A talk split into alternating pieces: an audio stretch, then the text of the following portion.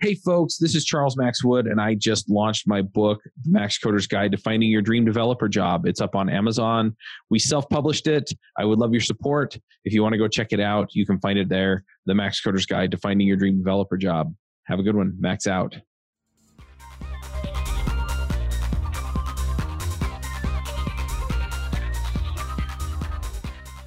Hey, everybody. Thanks for coming to another episode of My Angular Story.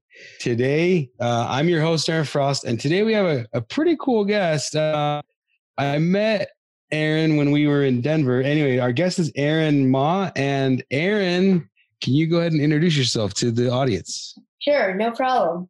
Hello, everyone. My name is Aaron Ma, and I'm 11 years old.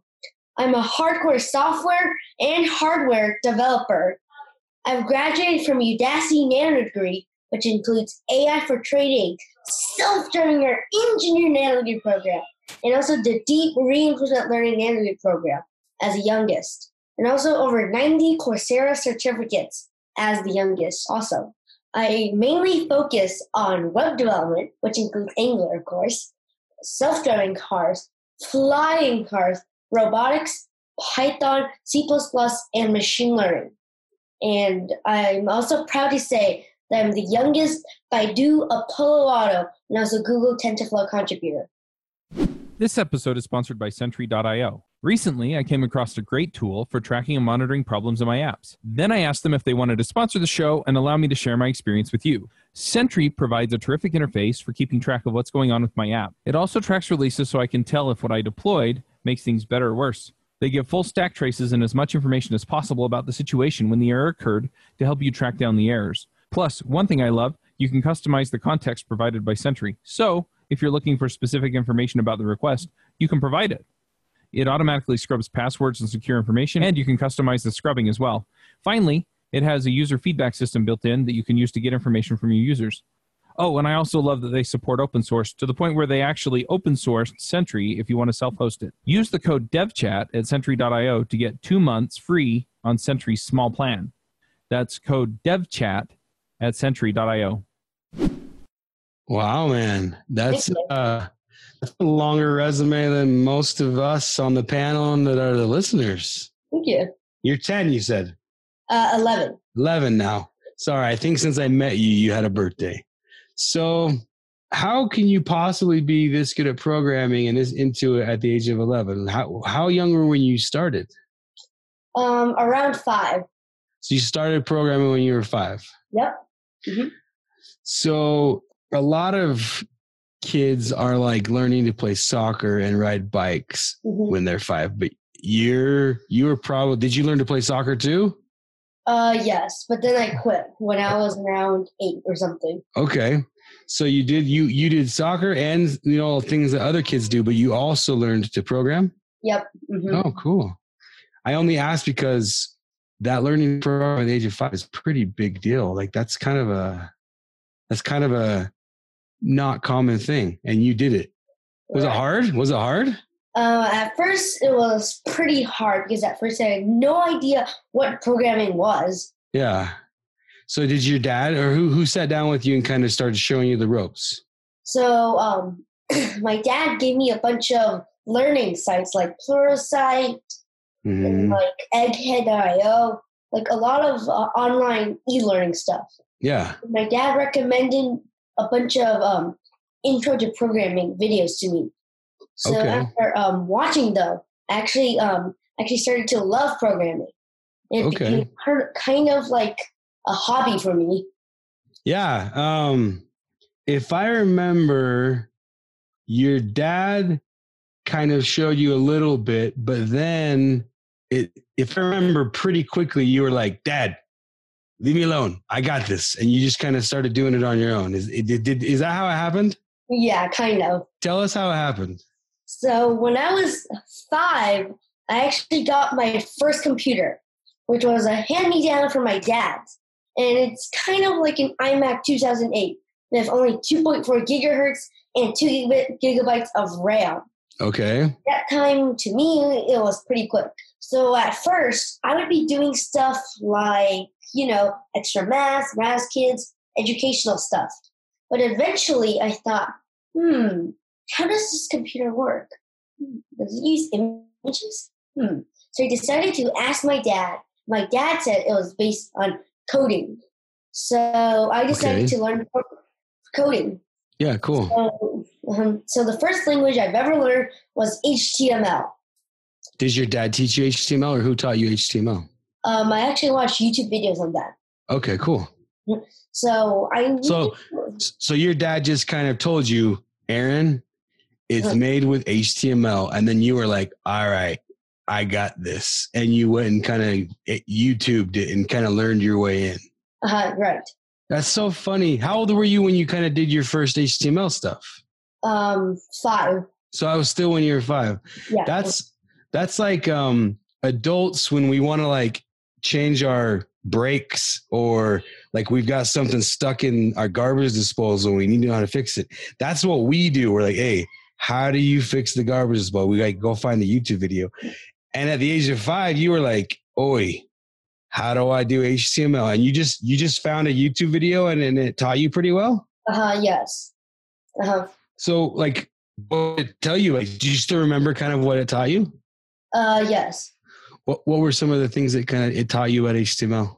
So um, it talked about um, how the syntax of HTML actually works, and also um, div tags like list tag like UL and OL, Lee, which is um, the list thing, The list item, yeah. list item, and there's also um, a bunch of other cool topics, and it also um, talks about cool tips and tricks that you can use in in um, HTML inside VS Code.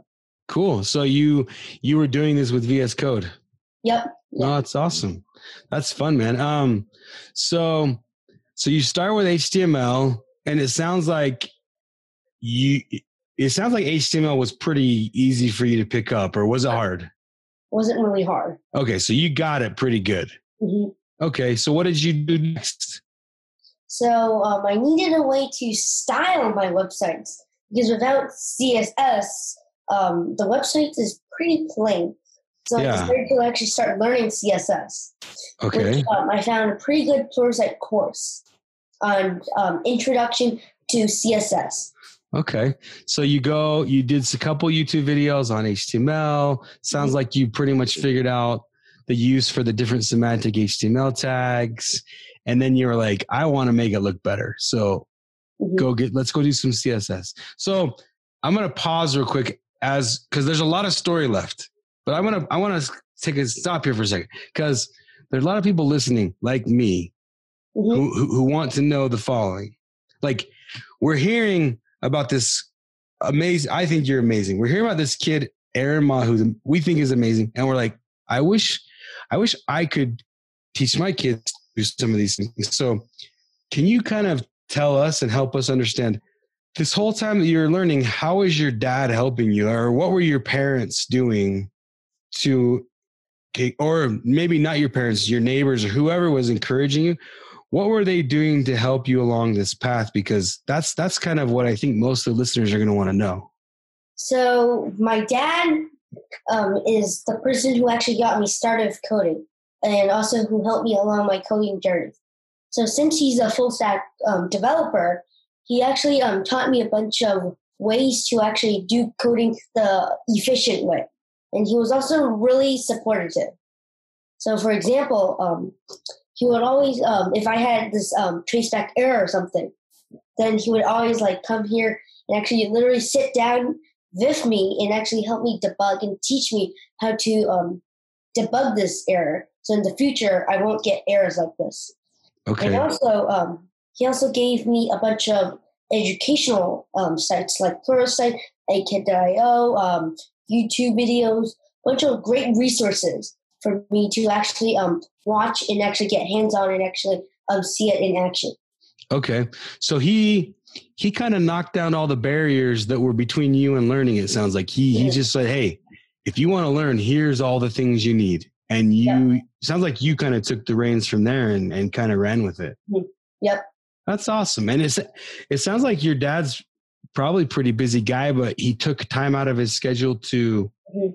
to debug as well like he didn't just say i don't know like go find a stack overflow answer. He just was like, he kind of taught you Mhm. the art of debugging. It sounds like he helped you with that. Yep.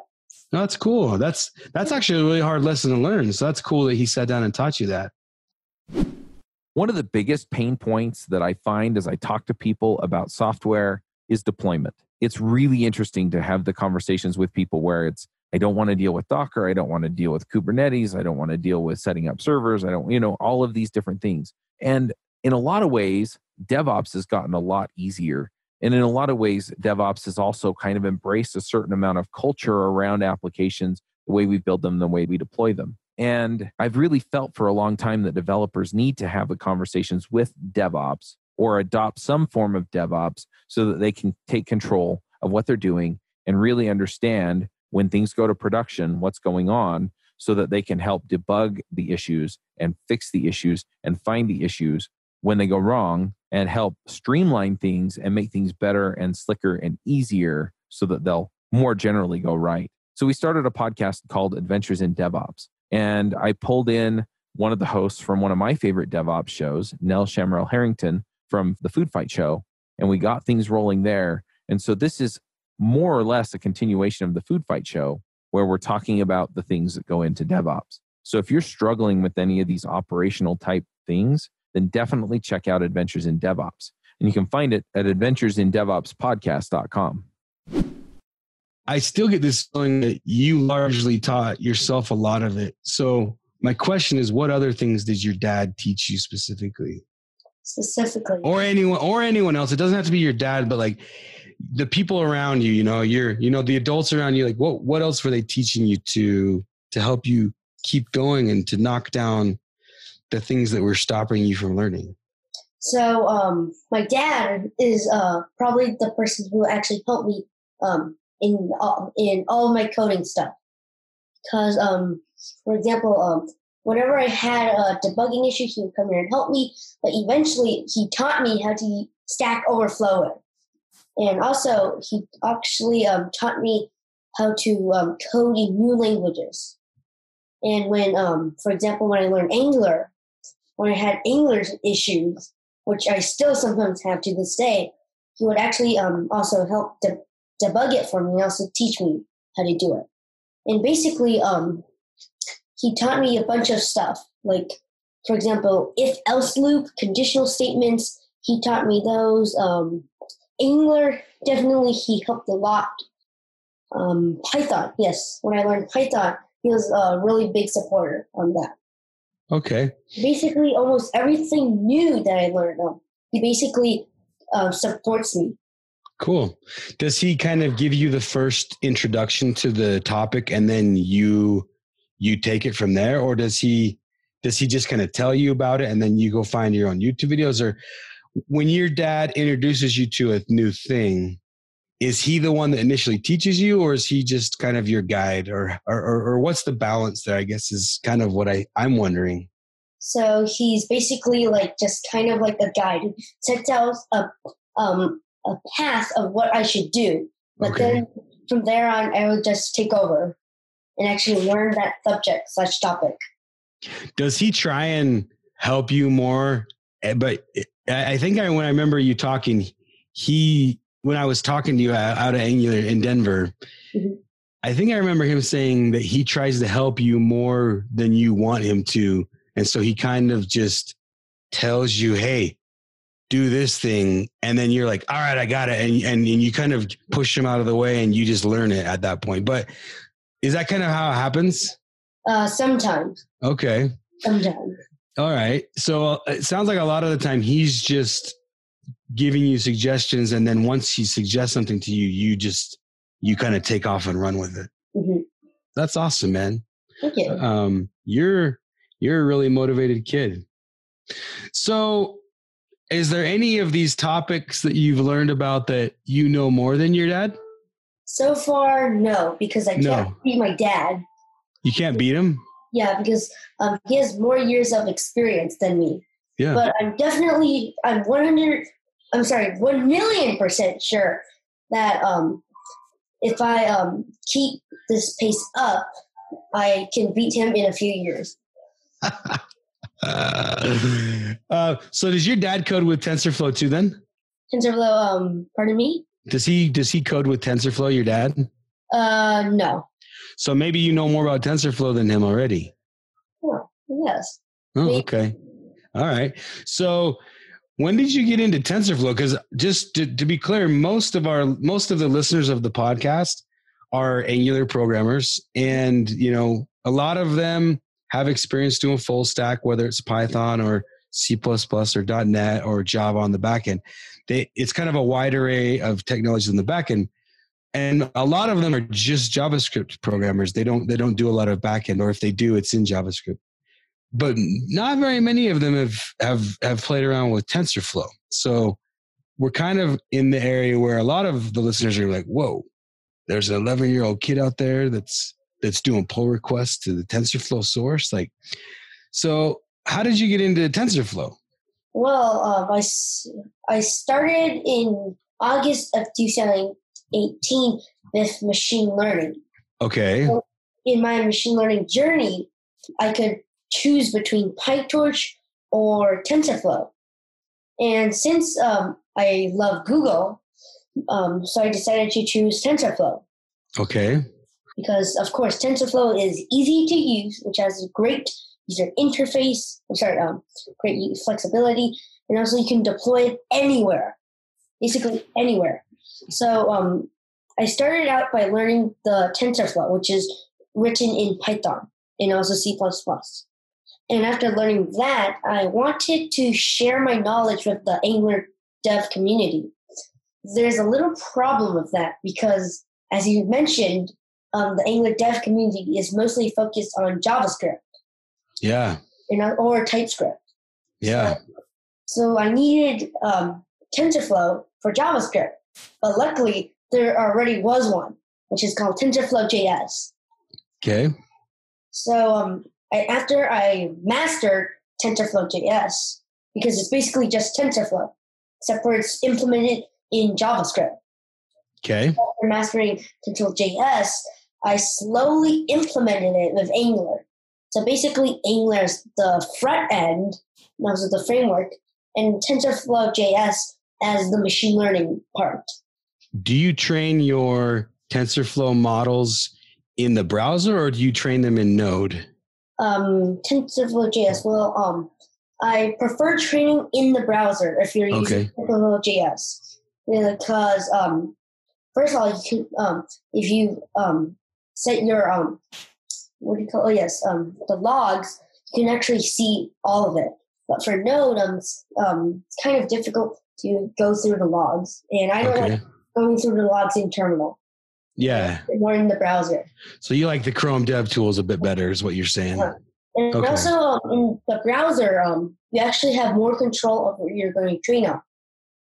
Okay. Mhm. How so? Well, for example, um, since you have to define your own training buttons, then that means that if you're going to click on this training button, you know what um, data set or whatever um, model you're creating is actually going to be trained on. Or Node, um, don't even ask me about that. Okay, not good. Okay, so it sounds like it's a bit harder in Node. Yeah. Okay, so if you were if you were going to sit down and teach a class of me and the, of the other listeners how to do TensorFlow, we're going to be doing it in a Chrome in a browser. It sounds like. Uh, yeah. Okay, cool. And and we're going to be making our own our simple UI to train things. Yep.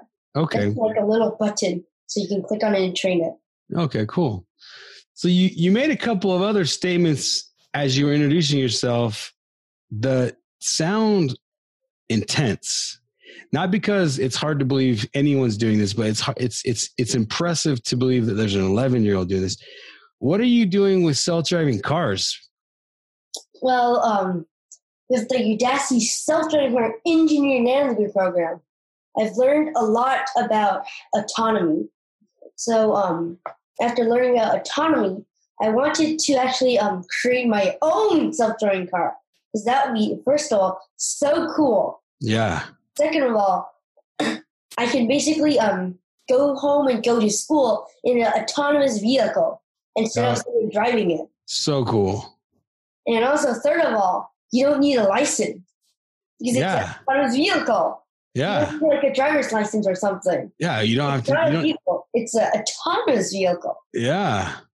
So you wouldn't need mom and dad to drive you, but you also wouldn't have to wait till you're 16 Uh-huh. because the car would take you for yourself. Okay. So, so that those kind of goals, you're like, all right, I'm gonna do this. Mhm. And did you? So you just sign up for the nano degree program? Right. Um, in November of last year. Okay, so about a year ago. Mhm. How long did it take you to get through the nano degree cert? So um, apparently they um, found after enrolling three days later, you found out I was ten years old at that time. Yeah. so ten years old at that time. So um, they said we have to legally terminate your we have to legally terminate your degree enrollment. Oh, And I was pretty sad. But um, in December, um, I I finally got Sebastian Thrun, who's the CEO of Udacity at that yeah, time. he's the CEO. Yeah. I got his email and I actually sent him an email and he said it was okay for me to attend the nano degree program. But in um, if I want to attend it, my parents have to sign a legal form. So after Wow. A legal form, um, in this year's January, I actually got accepted into the nano enrollment for January. And Wow. in June of this year, I completed the nano program. So you started in January, ended in June. yep. So do you like do you go to school and like rock your grades and then come home at night and code all night, or what's what does your daily routine look like? Okay, my daily routine. So, um, at seven o'clock, I will wake up already, and I would eat breakfast for my eight o'clock um school. And at, all the way six hours later, that's what they call it, school. Six cool hours of our lives. Okay. At three o'clock, that's when um, I finally get back home from a long day. Um, sometimes I don't have homework. If I do homework, I just finish that really quickly, and because I have good grades, and then I would basically um, start coding. So um how important is it to you to have good grades? Um, important. Like are you like, eh, hopefully I get good grades, or is it like your number one focus or or how important, one to ten, how important is good grades to you? ten. Why? Why is it a ten? Why why why do you want to get good grades? What's the point? Well, because if you get good grades, one day if I say I want to get homeschooled so I have more computer time, the government won't say anything about it. And because you don't have good grades. So second of all, Bro, you're hilarious. Okay, second of all, go ahead. second of all, um, if you get good grades, um, that means that you get to advanced classes, which means um, they teach really quickly. You get less homework because they already know that there are no subjects, and also there's much more benefits that come with good grades, such as good, such as extra computer time. Extra computer time. So do mom, are mom and dad pretty good at giving you extra computer time if you finish all your stuff? Yep. Okay. It sounds like you guys yeah, that's kind of like the currency at your house. Like Mhm. if you do a chore or you do good on something, mom and dad reward you with more computer time. It sounds like that's kind of your number one focus. Mhm. Okay, cool. Adventures in Angular is a DevChat.tv production made in partnership with Hero Devs. Hero Devs is a group of Angular experts who can help your team code like true developer heroes. If your team needs an Angular expert, reach out to Aaron at hero.dev today. So uh, I gotta be honest, I wish that I was more like you when I was 30 and you're only 11. That's how awesome I think you are. Um, Okay. I wish I was more like you when I was 11. Obviously, I would have settled to be more like you when I was 30. So I think I think you're pretty fantastic. Um, Aaron, you're coming into the Angular community Mhm. Yep. in a bit of a different perspective than a lot of people who do.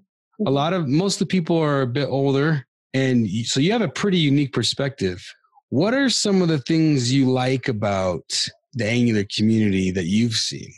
Well, um, I would say um, I like the community because, first of all, like the dev community is really supportive.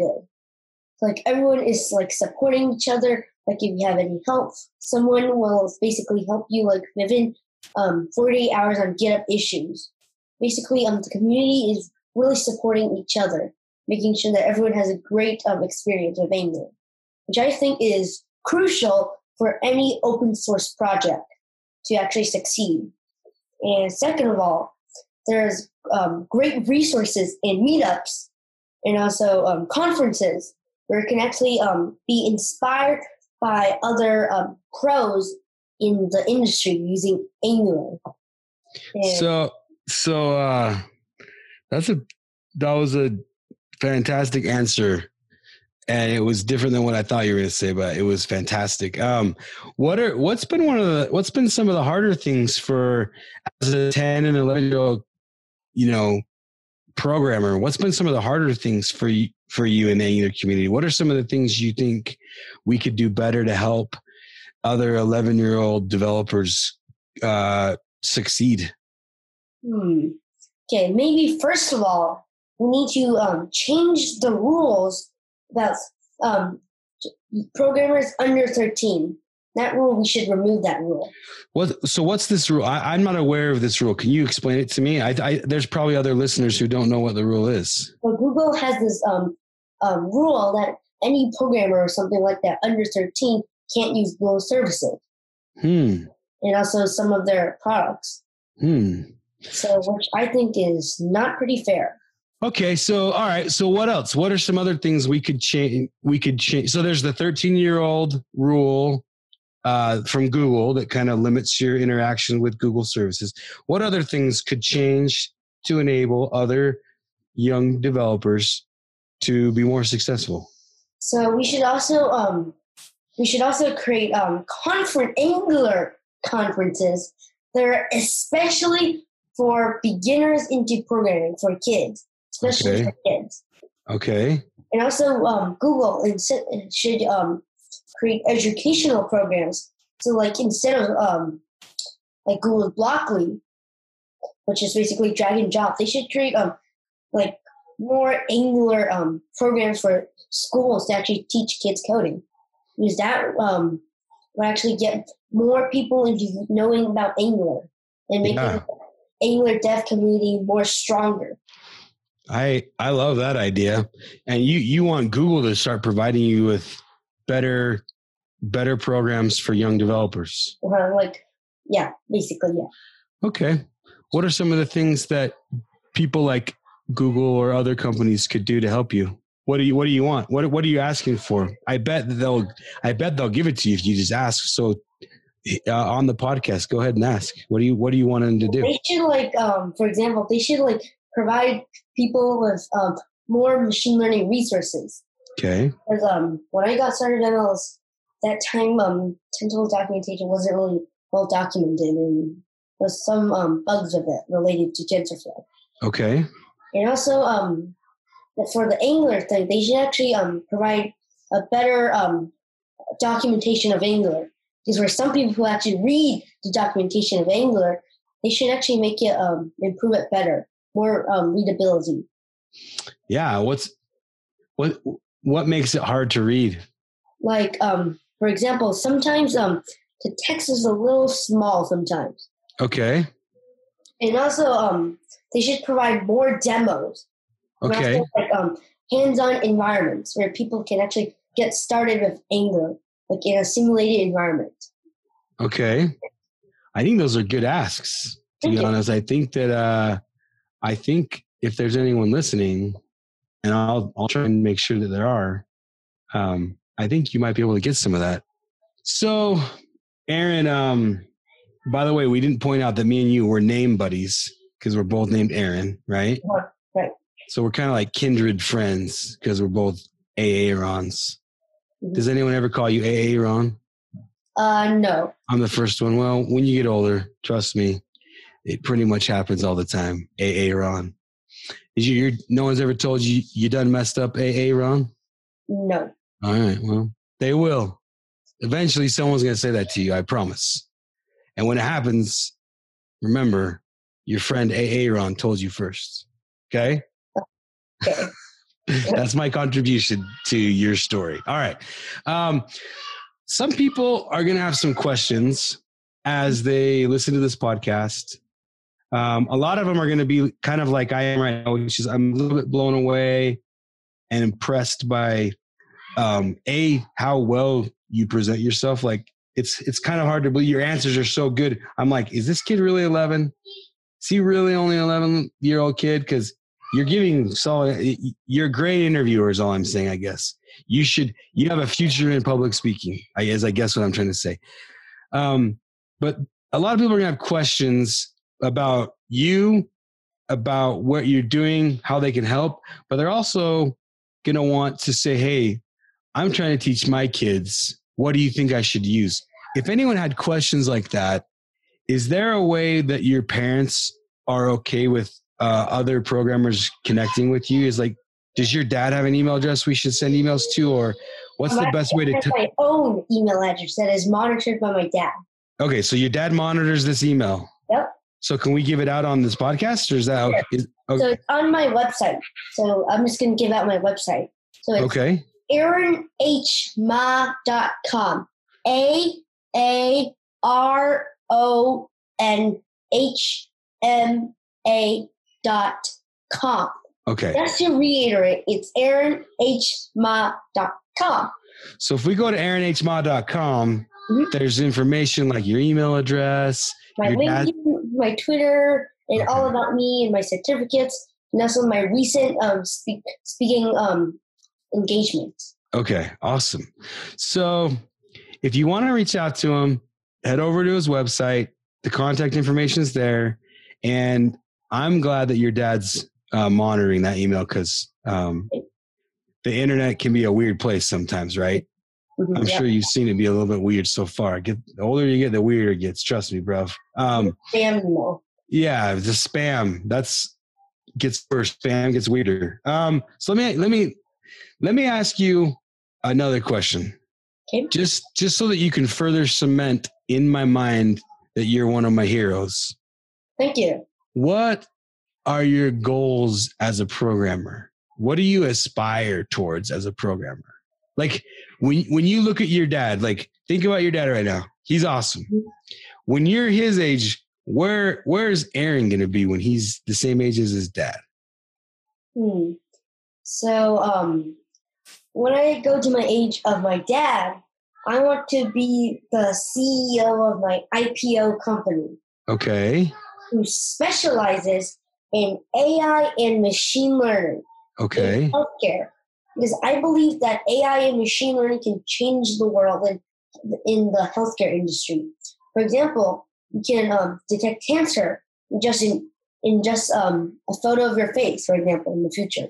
And we can also, um, someone living in poverty, they might be able to afford medical care if there's a robot surgeon.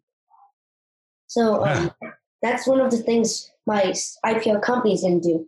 I also work on making self-driving cars, flying cars, in robotics a reality. It's no longer a dream, a reality. Yeah. It's to change the world forever. Is um is Sebastian Thrun one of your heroes? It sounds like he probably is. Yep.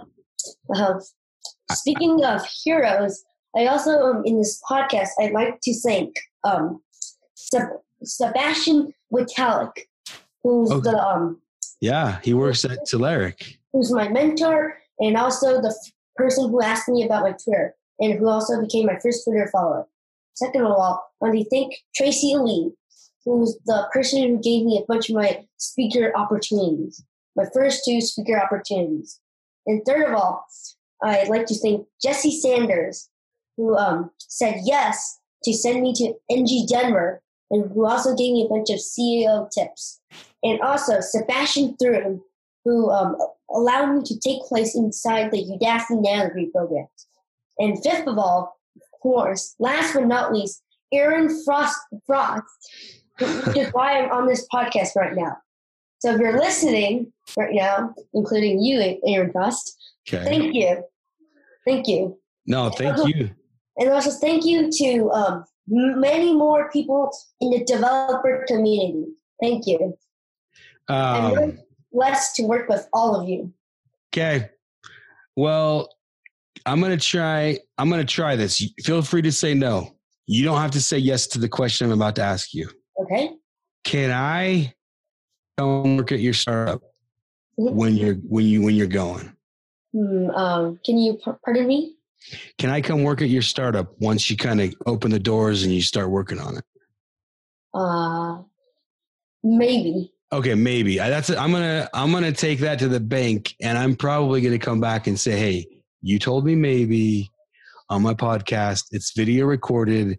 The whole world listened, and I'm gonna try and maybe guilt you into letting me be a part of your startup one day. Is that cool? Uh, um, maybe. I'm gonna, Maybe. All right. We'll have to see. Maybe. Right. You never know what the future holds. All right. Mhm. Um, Aaron, thank you for coming on the show. Thank you. Thank you for being an inspiration for everyone in the community. Thank you. And to the listeners, I'm going to say thanks for coming and listening, and we will catch you next time. Bandwidth for this segment is provided by CacheFly, the world's fastest CDN. Deliver your content fast with CacheFly. Visit C A C H E F L Y dot com to learn more.